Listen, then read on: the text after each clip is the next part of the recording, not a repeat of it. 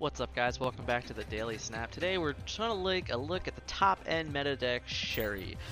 Now, while you know you can go and check Marvel Snap Zone, see the tier list, see what the best Shuri list is for their analytics, the real truth here is that this deck is probably one of the most interchangeable decks in the metagame. Uh, bar down. Shuri is so powerful that it doesn't really matter what you're doing or what you're buffing into on turn five and six. Sometimes if your opponent just does not have an answer to it, you just get to win the game. It's it's honestly that simple, which is the craziest part about this deck, is that most decks in the past, it's like, no, I need uh, X, Y, and Z to make X, Y, or Z card work. That's not the case here. If you have Shuri, you can build a Shuri deck.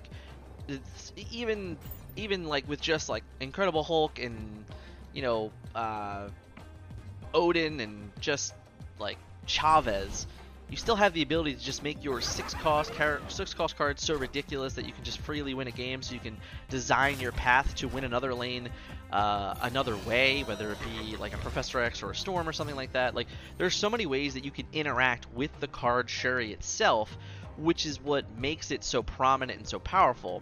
Now, in this particular metagame, which for most of us that were paying attention all of last season, you know, people with Shuri were feeling really good. Uh, they were feeling great about the Zabu in general and all the crazy things you could do with that.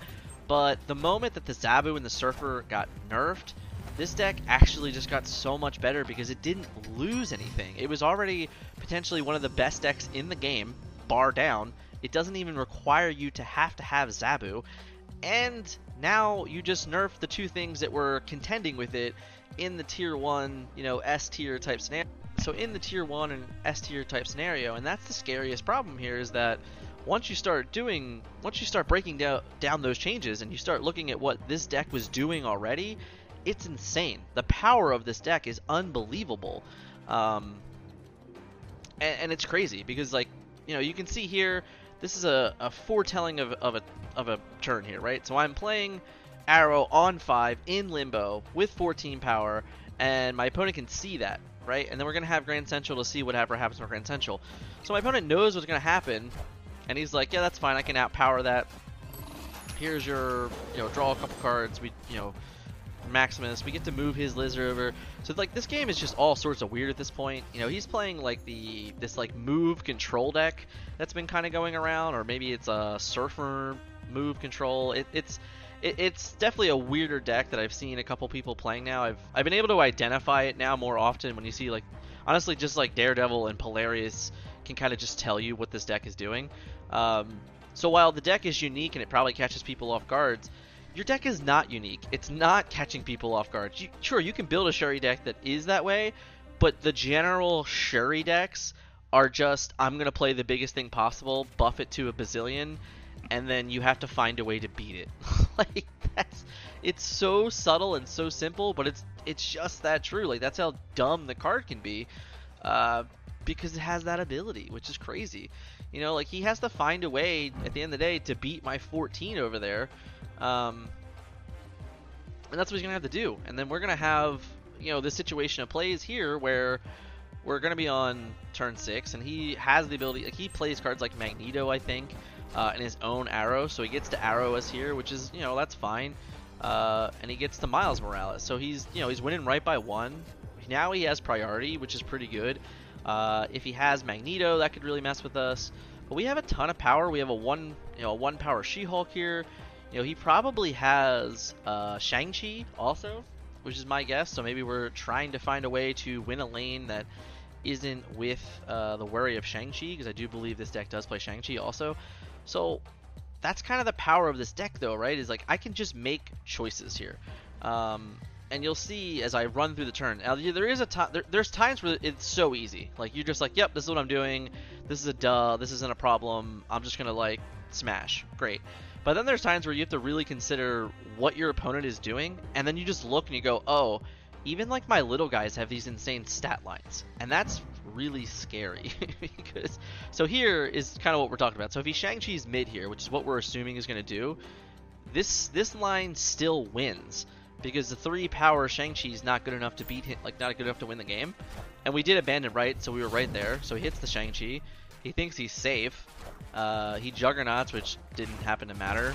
We get to win lefts, and then we just have enough power to win uh, the mid here. We just pick up four cubes, and that's a lot of that's a lot of games like that. So this is I particularly use this video because it's one of the few games that we get to see to completion. Because what I found honestly is in this particular climb, for whatever reason this time, uh, retreating is at an all-time high.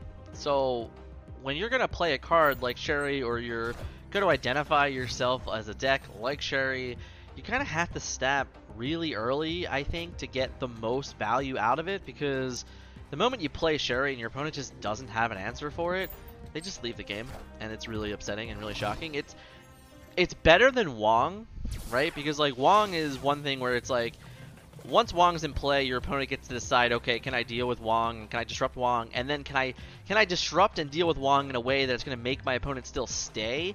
This is the opposite. Like, once Shuri's in play, you don't care about her anymore, and then your opponent just goes, well, what? How do I beat what he's going to play? And that's the sick thing, honestly, about about the deck, is that it really does have this unique ability um, to just put out so much power. I mean, even here, you know, you look at this here. Now, granted, Uh, on turn three, we have eleven power in play, which gets, obviously it gets turned into a fourteen here. But even those first three plays, they're such big power plays that you're, you know, you're kind of always ahead in the beginning of the game. Um, this is a big deal too, right? So we kind of have to assume he's Electro. He's probably some Doc Ock deck. We might be playing a fifty fifty here. And if we are, we are. You know, if we're not, we're not. Uh, but that's kind of where we're at. We have to like play with that game. Uh, it's not the fifty fifty, so he just has Shuri, so he has his own Shuri, which is cool. Um, can't hate him there. Now, the fear, of course, here is that he just has um, Arrow, right? So we skip, because we're worried about Arrow. Instead, he has a sixteen power uh, Hobgoblin, which is insanity, right? How do we ever beat that? So that's the weird case here, right? So we, we missed everything possible. He played a, a negative sixteen power Hobgoblin. And somehow we still feel like we're in this game, like, because we are like a one, like, ironically, if he just assumes that he just wins left and we just play a fifteen power dude, we just like get to win that. And then we just can put She-Hulk in the mid and be fifteen power there. Like, it's crazy. Even eighteen power there. Like, our opponent has to be able to beat that. Like, no, we can't snap because it's not really a snappable hand, because if he just plays to it, uh, but he can't Arrow to it, you know, so like, that's really good, right? It's just a solid win, but that's the kind of wins we're talking about. Take a look at a third game here, you know, Grand Central, Triskelion. The Triskelion's not great. You know, we get a super awkward hand, uh, like Domino and Polaris and Onslaught. Like, they're just kind of like feeling to be a weird hand, right? Um, but what can you do? You know, he's this looks to be like the Death Wave deck. Uh, pretty good start for him. We do have Polaris and we have Priority, so we have the ability to like try and mess with his uh, his Carnage, which is nice. But this is also just being able to play on the fly, like cards like Triskelion, cards like Weird World, cards like District X, like. It's about how do you adapt in those game styles. I think it's important to figure those things out. Um, he has just Electro. I'm not really sure at this point like what is really going on here. So I, I, I don't really have many good choices to make. And I think that's kind of part of this problem here. So we're on four. He gets to play a five. Maybe it's Doc Ock. Um, you know, maybe it's just like a Vision or uh, something like that. We have Priority, so that might matter, but it might not. Um, it could be Magic, I guess. It, it's weird. Like, uh, it's very hard to, to decide at this point in the game, like, what he is doing. So we kind of just have to, like, go with the flow with ourselves and see how we feel about it. Uh, we get to pick a, a zero, which isn't great. And it's Leech. All right, so the funny thing about Leech is that it just made our Lizard, our... Our Lizard, our Titania. Um, it's a shame that we didn't have uh, Red Skull on our hands, so that's unfortunate. But we're still in a position where, like, this is okay, right? Like, you just get to play a million power over here and feel pretty good about it.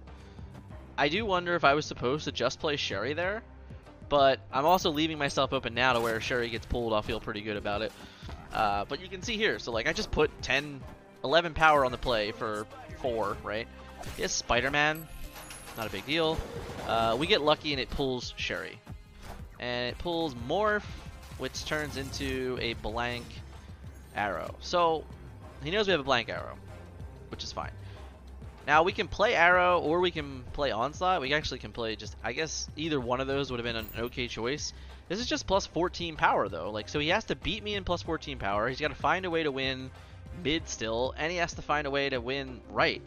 Like, we're just in a good position here. Like, yeah, Grand Central, we got a little lucky with Grand Central, but that's kind of what this deck is about. It's just like, hey, did I play my Shuri? I did. Can my opponent beat a million power?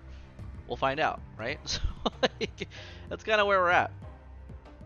And I, I, this is, again, this is what the meta looks like to me, is that you just do these really unfair things and your opponent just has to make a decision if they can. And most of the times I see that retreat button coming a bunch.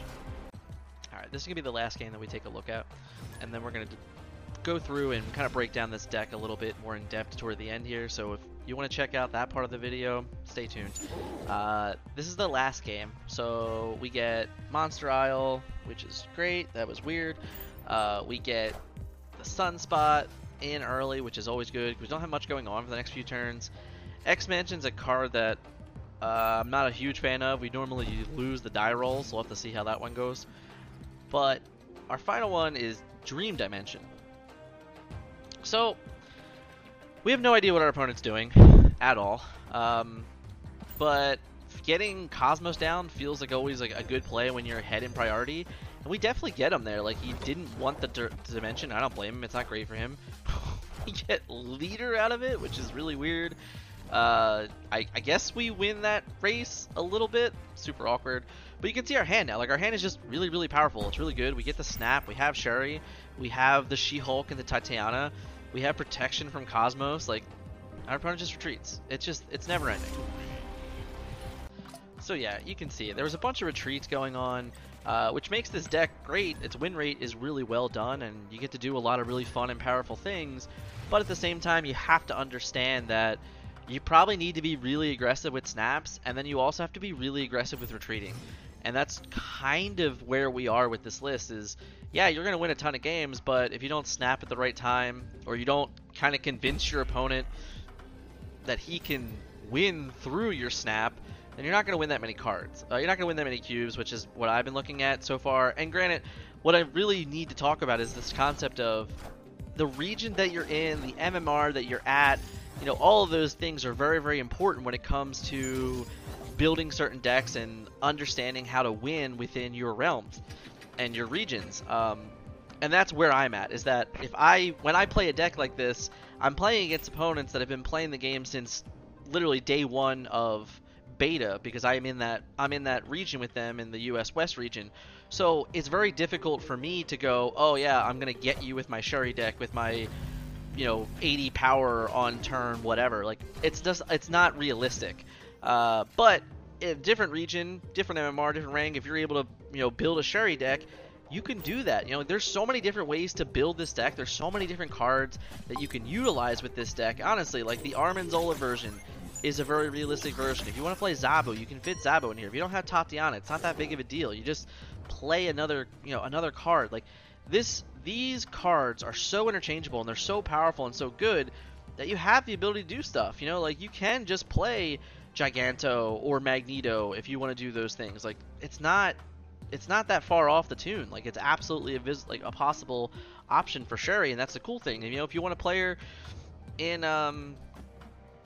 in a more control-y version, you know, you can do that. You can just put her in, you know, and, and play this like weird control version, because whatever your control card is, you could just buff uh, with your Shuri and things like that. So this deck in general, Shuri in general, right? Like this is the most important thing here, is that Shuri in general is very, very powerful card in the game. And while a deck list will matter and you should Uh, tool your version of Shuri to whatever you're facing on the ladder to make your, you know, your games a little more skewed, I don't think there's a necessary best version of this. There's just the best representation of the sum total of what Shuri does, and that's the most important thing to note for me, is that this card is so powerful in itself, and we knew it coming. We knew the moment that they nerfed uh, Zabu and they nerfed Surfer, Shuri was left untouched. This deck was already a tier one deck, so by default, there's this deck wasn't going to go anywhere, and it was going to be really, really powerful. And that's exactly what happened. And you see, I don't even have the Sauron, right? Like, I don't even have that card, and it doesn't even matter, like, at all. If we be honest, like, for those that aren't sure, right, we'll just put it up here for a second here. Um, recent. Where did it go? Why is it not here? Um, it's not showing me it. Bummer. There it is. Uh, so Sauron, you know, like, this card is great in the deck also, but you don't even need it. Like, it's it's not even a requirement to play this deck. It's just, it's just probably the best three drop to play in this deck. So rather than... You know, we're playing Cosmo, people play Maximus, you would just play Sauron there, and your deck would be really good and a little bit better. And you could probably play Typod Mary at that point, uh, and that would also be fine. You could play Atuma. Like, all of these cards are just good, like, because they're, they're just they're just beat sticks. They're just big, dumb idiots, as we like to call them. So, Shuri Surprise, this is the list that I'm currently messing with. Uh, but honestly, like, this has changed a bunch also. I just got to the point where I was playing nothing but Galactus decks. So because I was playing nothing but Galactus decks, having Polaris, having Arrow uh, were really good. Even having the Titania, ironically, was really good, because that also pretty, like, very well disrupts uh, what Galactus is trying to do. So these are all the cool things that are going on with this list. Uh, Shuri is just really, really powerful, guys. You know, this is without a doubt, without a doubt, the best card. Uh, Her and Arrow, one A, one B, in my opinion, in the game right now. And in a deck that you can utilize Shuri and Arrow and make your Arrow fourteen power when you Shuri, like, it's just so, so good. Like, on, it's just in, it's unbelievably good. Let's put it that way. So when you start looking at those things and all the different things that Shuri really does have the capable of power of winning and competing, the threat of Shuri is causing opponents to retreat. Like, before you play her on four, it's causing things. If you go and you play, uh, like, you know, zero Tatiana, and that's your first two cards, you don't play anything on three, but you snap, your opponent's retreating because they can't beat Shuri. Like, that's, they, they just know, they know that Shuri is coming, which is the hardest part, I think, right now about it, and that's the thing you're gonna worry about. But this deck is phenomenal, it's great, it's one of the best decks in the game, if not currently the best deck in the game. So definitely would take a look at Shuri's Shuri Surprise, Shuri whatever you want to call it. It doesn't really matter. Shuri Move, Shuri Control, Shuri Big Dumb Idiots, all of it. It all makes sense. It's all very good, and, you know, that's just, that's going to be the metagame for right now until this card catches a nerf. I imagine it will, and if it does, I think just taking it to five is a good enough, a good enough deal. Uh, because that's how powerful this card is. That's gonna be the end of this video, guys. We'll catch you in the next one. If you liked it, hit that like button. If I helped you, gave you some good information with this video, it really helped me. If you hit that subscribe, does make all the difference in the world as we continue to grow. And of course, comment, let me know what Shuri deck you're playing. Let me know if you hate Shuri, you like Shuri, anything you want to do. You let me know how you feel, what your feelings are on Shuri. Catch you in the next one, guys. See ya. Don't forget to check out this video. It's important. You never know what you learn there either. See ya.